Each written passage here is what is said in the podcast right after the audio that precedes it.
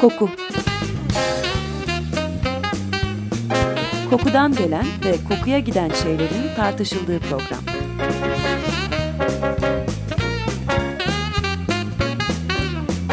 Hazırlayan ve sunan Vedat Ozan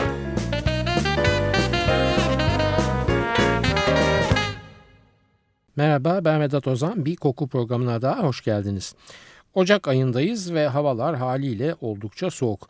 Böyle bir soğuk kış gününde farz edin ki fazla da önemli bir işiniz olmadan yürüyorsunuz merkez caddelerden birinde. Karnınızın acıktığını fark ediyorsunuz ve içinizden ah bir çorba olsa da içsem diye geçiyor. Sayısı artık oldukça azalmış muhallebici dükkanlarından biri çarpıyor gözünüze o anda ve bodoslamadan dalıyorsunuz dükkanın içine.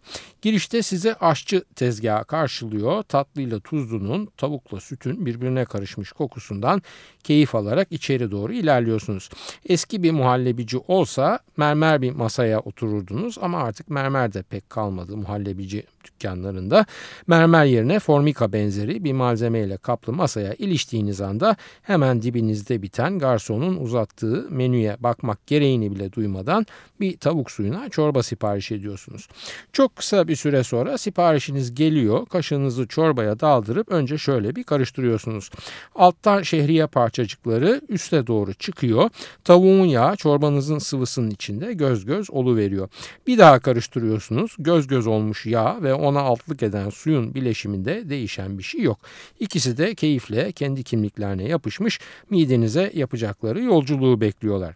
Düşünmeden ve itiraz da etmeden içeriden dışarıya doğru hareketlerle kaşığınızı doldurup çorbanızı içmeye başlıyorsunuz.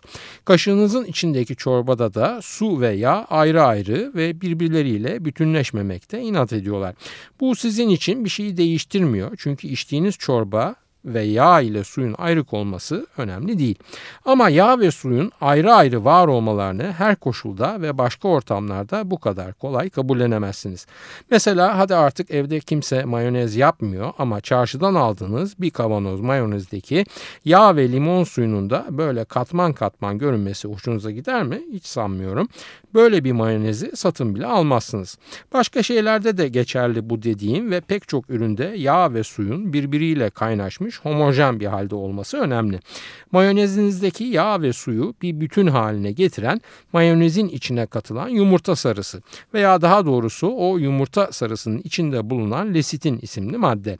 Lesitin emülgatör görevini görüyor ve asla kaynaşmayan iki malzemeyi birbirine geçirerek tek bir malzeme haline getiriyor. Emülgatör prensibini çok sık kullandığımız bir başka üründe de uyguluyoruz ki bu üründe sabunumuz veya deterjanımız değil mi? Elimizdeki veya yıkadığımız şeydeki yağ suyla beraber tek bir madde haline getirip yerinden çıkaran dolayısıyla yıkanan malzemedeki fazlalığı yerinden oynatarak temizlenmemize sebep olan prensip aynı mayonezimizin içindeki yağ ve suyu kaynaştıran emülgatör prensibi gibi bir şey. Gerek terapötik yani tedavi edici gerekse bakım sağlayıcı özellikleri nedeniyle insanoğlu olarak binlerce yıldır krem ve merhemleri kullanıyoruz. Bugün için kullandığımız kremlerde bir sorun yok ve sürüyoruz. İki ovuşturunca o yağlı havası da gidiyor. Ama bu çok uzun yıllar hatta yüzyıllar boyunca böyle değildi. Suyla yağ birbirine geçiremedikleri için insanlar krem diye bilinen şeyler aslında su katılmamış yağlardı. Ve bu yağ bazlı kremleri kullanan atalarımız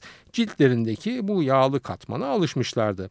Bu yağlar ya nebati ya hayvansal kökenli olurlardı ve zaman içinde de bozularak kremin kendisini işlevsiz hale getirirlerdi.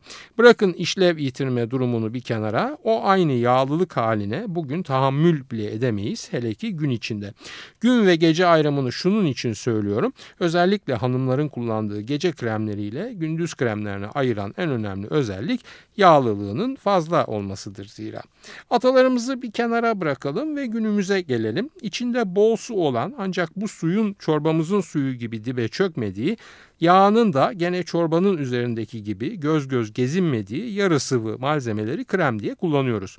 Bu kremlerin sanki içinde hiç yağ kullanılmamış veya o kullanılan yağlar zaten kokusuzmuş gibi bir de farklı ve hoş kokuları var. Hatta bazen kremimizin kokusu o kadar yer ediyor ki beynimizde bazı parfümlerin kokusunu bile el kremi gibi kokuyor diye tanımlayabiliyoruz. Oysa işin aslı elbette öyle değil ve kremimizin içinde aktif maddelerin kendi kendilerine has kokuları var ve koku kimyası kullanılarak bu kokular nötralize edilmiş. Bir de üstüne hoş birer koku iliştirilmiş durumda. 3 hafta önceki yayınımızı dinleyenler için söylüyorum. Mesela pek çok kremde lanolin var ve lanolin 3 hafta önceden kalan bilgilerimizle değerlendirdiğimizde aslında koyun yününden elde edilen bir madde. Ne demiştik o zaman? Lana koyun, oleum da yağ demek. Dolayısıyla lanolin de Latince aslından hareket ettiğimizde korun yağı demek oluyor. Haliyle bu durumda lanolinin ıslak yün gibi bir kokusu var ama bizim kremlerimiz hiç de böyle kokmuyorlar. Demek ki birileri bir yerde bu işe müdahale edip kremimizin koku profilini değiştirmiş, onu daha kolay kabullenebileceğimiz dolayısıyla iç huzuru duyarak kullanılabilecek veya satın alınabilecek bir hale getirmiş. Şimdi geriye yaslanalım ve uzaktan doğru bir bakalım bütün bu söylediklerimize. Çaydı çorbayı da bir kenara bırakıp kremlerimiz bu hale nasıl geldiler bir kısa göz atalım.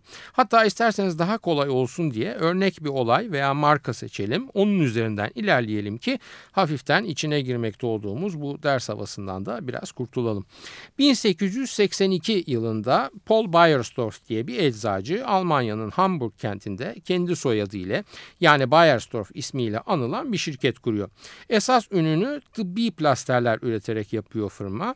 Ancak zaman ilerledikçe ürün çeşitlemesine giderek çubuk şeklinde kullanılabilen yani ruj gibi sürülebilen bir dudak pomadı ve gene tıbbi özellikleri ön planda olan sabunları imal etmeye başlıyor. Bu ürünlerini sadece kendi ülkesinde değil Avrupa'nın diğer yerlerinde de satıyor. Müşterileri ise eczane ve klinikler. Bu nedenle zaten özellikle tıp fakültelerinin yoğunlukta olduğu üniversite şehirlerine ihracat yapıyor. Sokaktaki tüketiciyle ilgisi yok ve tamamen tıbbi malzeme odaklı bir şirket Bayersdorf. 1890 yılında yani kurulduktan 8 yıl sonra Paul Bayersdorf yaşadığı bir takım ailevi problemler nedeniyle şirketini 27 yaşında bir genç eczacı olan Oscar Troplowitz'e satıyor. Oscar Troplowitz şirketi satın almak için gerekli sermayeyi daha sonra kayınbiraderi olacak olan Gustav Mankiewicz'ten ödünç alıyor. Ödünç verme işlemi nedeniyle hem Oscar hem de Gustav şirkete ortak oluyorlar. Oscar Troplowitz son derece zeki hem bilimsel konulara ilgisi ve yeteneği yüksek hem de pazarlama konusunda burnu koku alma özelliğine sahip bir genç. Şirketi satın alır almaz hemen diğer ülkelerdeki rakiplerinin ürünlerini inceliyor ve görüyor ki kendi yaptıkları plaster Amerika'da yapılanlar kadar iyi yapışma özelliğine sahip değil. Ancak şunu da fark ediyor ki Amerika'da yapılan plasterler daha iyi yapışmalarına rağmen cildi de tahriş ediyorlar ve Bayersdorf ürünlerinin de bu konuda bir avantajı var. Oscar bu iki özelliği bir araya getirerek hem iyi yapışan hem de cildi tahriş etmeyen içi beyaz dışı ten rengi bir plaster üretiyor ve ismini de Leukoplast koyuyor. Ürün tıbbi çevrelerde memnuniyetle karşılanıyor. Hatta ufak tefek yaraların bandajlanması gibi durumlarda kullanılmak üzere evsel kullanıma da giriyor. Ancak leukoplastın tıbbi malzeme olmaktan çıkıp kendi kendine tedavi edici olma özelliğini de kazanarak Hansaplast ismini almasına ve bakkal dükkanlarında bile satılabilir hale gelmesine elbette daha yıllar var. Troplowitz burada da durmuyor ve başka bir şey daha yapıyor. Dişçisinin vermiş olduğu ve ağız içi enfeksiyonlarına iyi gelen bir reçeteyi kendi yapmış olduğu diş parlatma tozuyla birleştirerek bir tübe koyuyor ve bu sayede de Almanya'nın ilk diş macununu üretmiş oluyor. Firmanın kurucusu olan ve kuruluştan kısa bir süre sonra hisselerini satan Paul Bayersdorf'un kişiliğine ithafen de üretmiş olduğu diş macununa onun isminin baş harflerini vererek Pebeco diye markalıyor. Pebeco diş macunu hem sahip oldukları eczane dağıtıma hem de plaster satan tıbbi mümessiller vasıtasıyla pazara sunuluyor. Ayrıca evsel kullanımı teşvik için perakendeci konumundaki kişisel bakım dükkanlarına da satılıyor. Pebeco, Troplowitz'in daha sonra bütün ürünleri için geçerli kılacağı pazarlama formülünün ilk örneği çünkü tıbbi özelliklerde ön plana çıkarılarak satışa sunulan bir kozmetik ürün oluyor. Yani hem ağız içindeki antiseptik bir görev görüyor hem de dişleri beyazlatıyor. Bugün için bu iki unsurun bir arada sunulmadığı bir diş macunu reklamı görmemiz neredeyse imkansız olduğuna göre Troplowitz'in bu iki işlevi bir araya getirmekteki başarısına herhalde şapka çıkarmamız lazım diye düşünüyorum. Pebeco'nun başarısı üzerine Troplovitz başka tuvalet malzemeleri de üretmeye karar veriyor. Ancak ne üretirse üretsin satış tekniği hiç değişmiyor. Tıbbi faydayla kozmetik özellik özellikle pazarlama çabalarında hep at başı gidiyor. İnsanların sağlık endişelerini paraya çevirmenin yolunu çok şık bir şekilde bulmuş diyebiliriz yani bu muhterem için. Hatırlarsanız şirketin kurucusu Paul Bayersdorf'un ruj gibi sürülebilen bir dudak pomadı vardı cilt kliniklerinde satılan. Bu dudak pomadını mesela yeniden ele alıyor Oscar Troplowitz ve hem içeriğini hafifletiyor hem de ona Latince dudak anlamına gelen labium kelimesiyle güzel anlamına gelen bellus kelimelerinin bir araya gelmesinden oluşan labello ismini vererek sokaktaki insana sunuyor. Soğuk havalarda dudakları çatlayanlar da labello'nun vazgeçilmez müşterileri oluyorlar. Sanırım bu hala da bugün böyle. Demiştim tıbbi sabunlar da Bayersdorf şirketinin ürün portföyünde yer almakta bütün bunlar olup biterken. Şirketin sabun çeşidine sadece tıbbi noktalar değil perakendecilerde de satılabilecek yeni bir ürün katıyor Oscar. Bu yeni tuvalet sabununun rengi de bembeyaz ve bu nedenle Labello'nun isminde kullanılan Latince köken formülü devam ettirilerek Niveus yani kar kelimesinden türetilen Nivea markasıyla ismi vaftiz ediliyor. Nivea sabununun satıldığı dükkanlar elbette sadece sabun satarak ayakta kalmıyorlar. O dükkanların raflarında başka da çeşit çeşit ürün var ve bu ürünler Bazıları da cilt bakım kremleri. Ya ciltteki kuruluğu gidermek için ya da beslemek maksadıyla satılan bu kremler aslında yağların karışımından oluşmuş kremler. Bu nedenle renkleri sarımsıdan başlayarak koyulaşıyorlar ve kokuları da ya terkiplerinde kullanılan yağların kokusunu taşıyor ya da onları üreten eczacıların keyfine göre içine birkaç damla gül veya lavanta yağı falan damlatılıyor.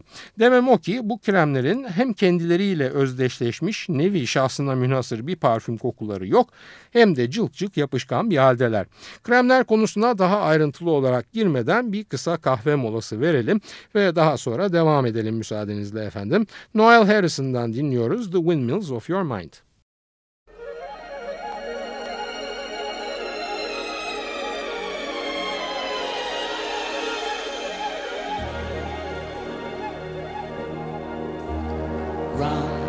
Circle in a spiral, like a wheel within a wheel, never ending or beginning on a never spinning reel, like a snowball down a mountain or a carnival balloon, like a carousel that's turning, running rings around the moon, like a clock whose hands are sweeping past the minutes of its face, and the world is like an apple whirling silently in space, like the circles that you find in the windmills of your mind like a tunnel that you follow to a tunnel of its own, down a hollow to a cavern where the sun has never shone, like a door that keeps revolving in a half-forgotten dream, or the ripples from a pebble someone tosses in a stream, like a clock whose hands are sweeping past the minutes of its face, and the world is like an apple whirling silently in space, like the circles that you find in the windmills of your mind. Keys that jingle in your pocket, words that jangle in your head. Why did summer go so quickly? Was it something that you said? Lovers walk along the shore and leave their footprints in the sand. Is the sound of distant drumming just the fingers of your hand? Pictures hanging in a hallway and the fragment of a song. Half remembered names and faces, but to whom do they belong? When you knew that it was over, you were suddenly aware that the autumn leaves were turning to the color of her hair.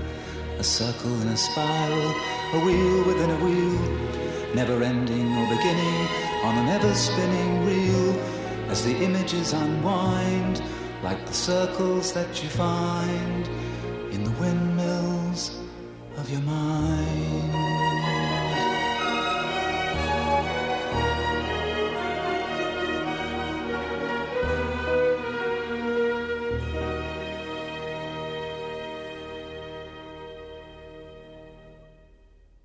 Radyosunu yeni açanlar için hatırlatıyorum. Açık Radyo 94.9 Kuku programındayız. Ben Vedat Ozan. Noel Harrison'dan Windmills of Your Mind'ı dinledik. Evet, Kremler ve Oscar Troplowitz ile devam ediyoruz. 1911 yılında Isaac Lifshutz isimli bir kimyager Öserit ismini verdiği bir emülgatör buluyor. Öserit geçen haftalarda bahsetmiş olduğumuz lanolünden üretilmiş yani koyun yününün yağından elde edilmiş bir malzeme. İçinde bol yani %30 kadar kolesterol barındıran bir lanolin alkolü. Alerjik değil ve aynı zamanda mucizevi bir şekilde suyun ve içine katılan yağın birbirine tabiri caizse kaynaşmasına sebep oluyor. Yani ilk baştaki çorbamızı ve kaşığımızdaki tavuk suyunun üzerinde yüzen yağ gözeneklerini düşünürsek öserit katılmış ürünlerde böyle bir durum yok ve yağ da su da sanki tek bir maddeymiş gibi görünüyorlar. Troplovitz ve arkadaşı ve plasterlerin ve yara bantlarının geliştirilmesinde çalışan e, dermatolog Gersan Umma vasıtasıyla tanıştığı Lifschutz'tan Öserit'in lisans hakkını alıyor ve hemen çalışmaya başlıyor. Amacı eski yağlı kremler yerine çok daha seyrelmiş ve hafiflemiş, gün içinde bile kullanılabilecek yapış yapış olmayan ancak cildi gene besleyerek nemlendiren bir krem yapmak. Formülün içine sitrik asit de dahil ediliyor ki bildiğiniz gibi sitrik asit limonda bulunur ve hani olur ya meyve salatası falan yaptığınızda soyulmuş elmalar kararmasın diye üstlerine hafif sıkarsınız. Aynı maksatla kullanılan bir limon suyu daha doğrusu sitrik asit bu. Sitrik asitin katılma sebebi pH dengesini sağlamak olduğu kadar aynı zamanda hem ürünü hem de kullanıcıyı daha beyaz göstermek. Bronzlaşmanın bu kadar revaçta olduğu bir dünyada bunu şimdi anlamamız belki imkansız ama bu işler olurken bronz değil bilakis bembeyaz bir tenin moda olduğunu unutmayalım. Özellikle Orta Avrupa'da yani Polonya falan gibi Yahudi nüfusun koyu ten rengiyle Macaristan falan gibi Çingenelerin esmerliklerinin pek mübah kabul edilmediği bir coğrafyanın tam kıyı başındaki Almanya'da beyazlanma elbette aranan bir özellik. İşin içindeki üç ismin yani genç eczacı ve girişimci Oskar Troplowitz, Öserit'in mucidi kimyager Isaac Lifschutz ve dermatolog Paul Unna'nın üçünün de Bologna asıllı Yahudiler olduğunu ve kendi toplumlarının kozmetik ihtiyaçlarını yakinen bildiklerini de aklımızdan çıkarmayalım. Zaten yıllar sonra bir başka Polonya kökenli Yahudi hanım Helena Rubinstein veya gerçek adıyla Chaya Rubinstein'ın aynı öserit benzeri bir malzemeyi kullanarak bir cilt kremi olan Valaze etrafında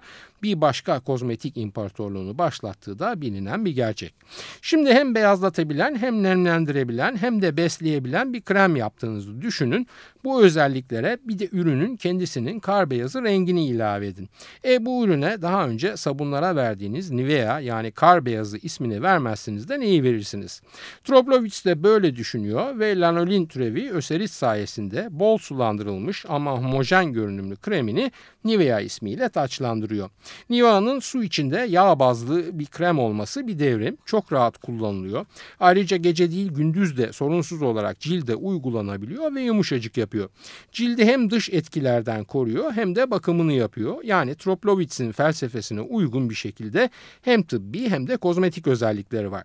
Ama özellikler bununla bitiyor mu? Hayır elbette bitmiyor. Demiştim daha önce üretilen ve satılan yağ temelli kremler ya içlerindeki malzemeler gibi ya da eczacının zevkine göre lavanta veya gül yağı takviyesiyle kokulandırılıyorlar. Bu nedenle kendine veya markaya özel bir kokuları yok. Nivea içinse durum biraz değişik oluyor. Bir kere lanolin ne kadar seyreltirseniz seyreltin kendine has ancak hoş olmayan bir kokuya sahip. İlk adım burada atılıyor ve o zamana kadar denenmeyen bir şey denenerek lanolinin kokusu maskeleniyor. Bu da onun üzerine kuvvetli bir başka koku bindirerek değil Bilakis tam tersine lanolin kokusunu kremin parfümünün bir parçası olarak kullanmak suretiyle yapılıyor. Yani burunlarımız tam anlamıyla ters köşeye yatırılmış oluyor. Buna ilave olarak gül ve limon notaları da kremin parfümlendirilmesi aşamasında için içine dahil ediliyor.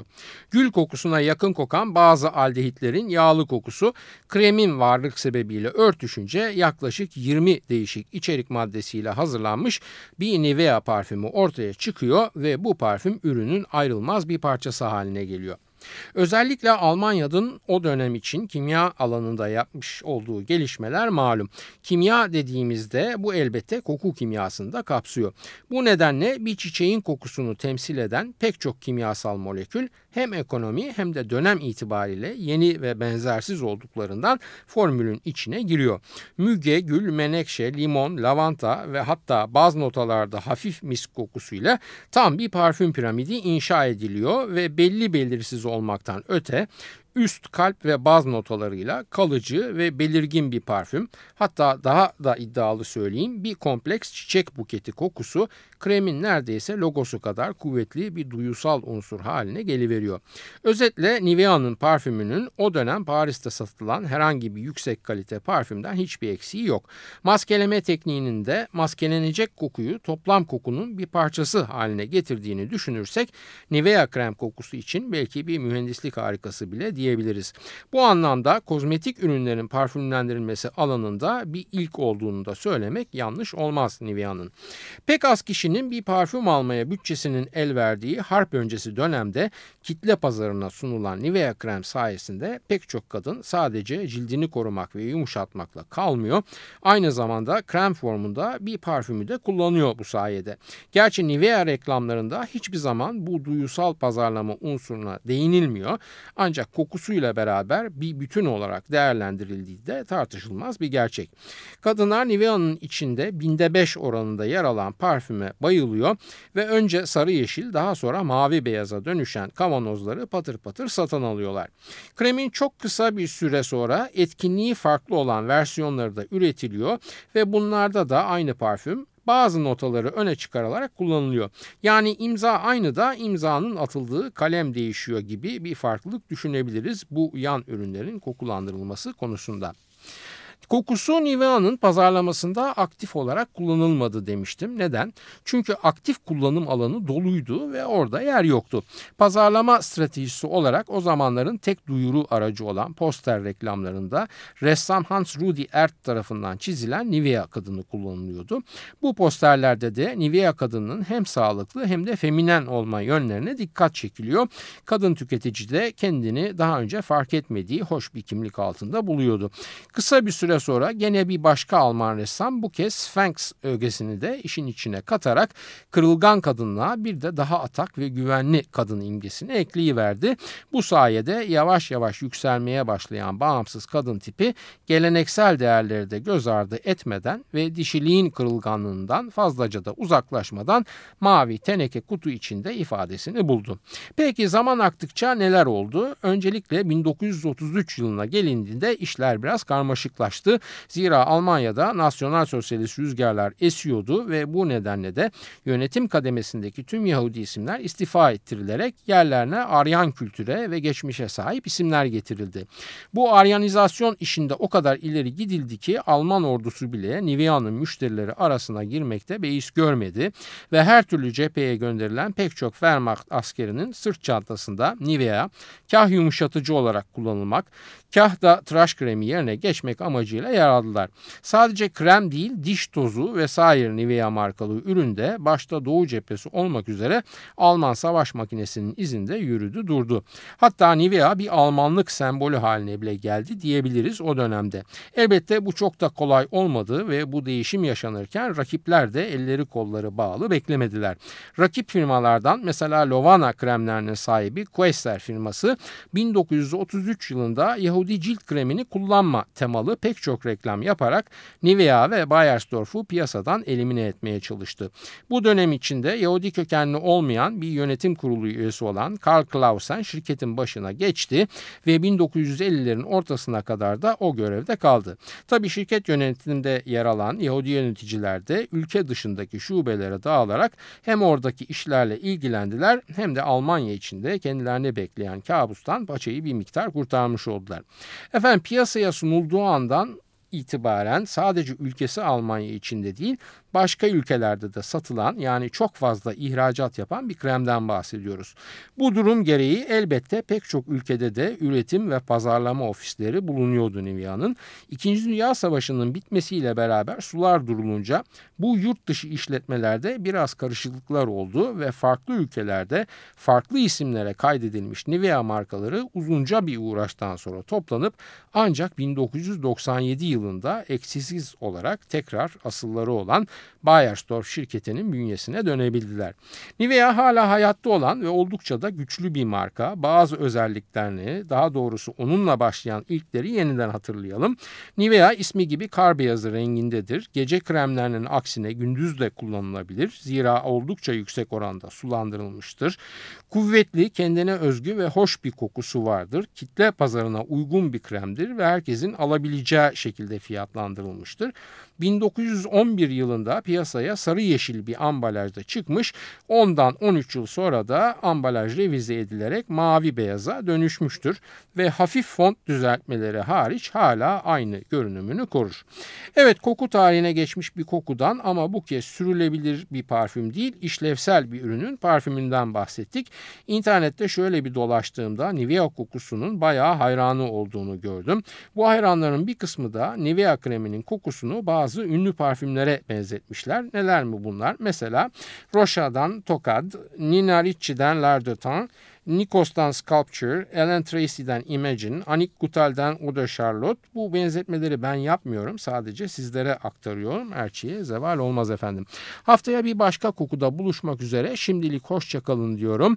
Ve soru, öneri, eleştirileriniz için e-posta adresimizi hatırlatıyorum. kokuprogrami.yahoo.com Programlarımızda adı geçen konulara ilişkin görselleri yayınlardan hemen sonra her zaman olduğu gibi facebook.com Taksim Vedat Ozan Koku adresinde de görebilir. Yorum ve sorularınızı oraya da yazabilirsiniz. Ben Vedat Ozan, radyonuz kokusuz kalmasın sevgilerimle.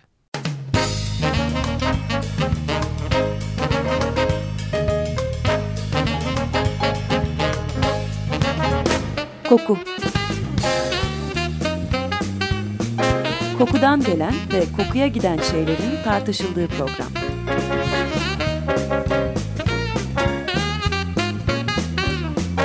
Hazırlayan ve sunan Vedat Ozan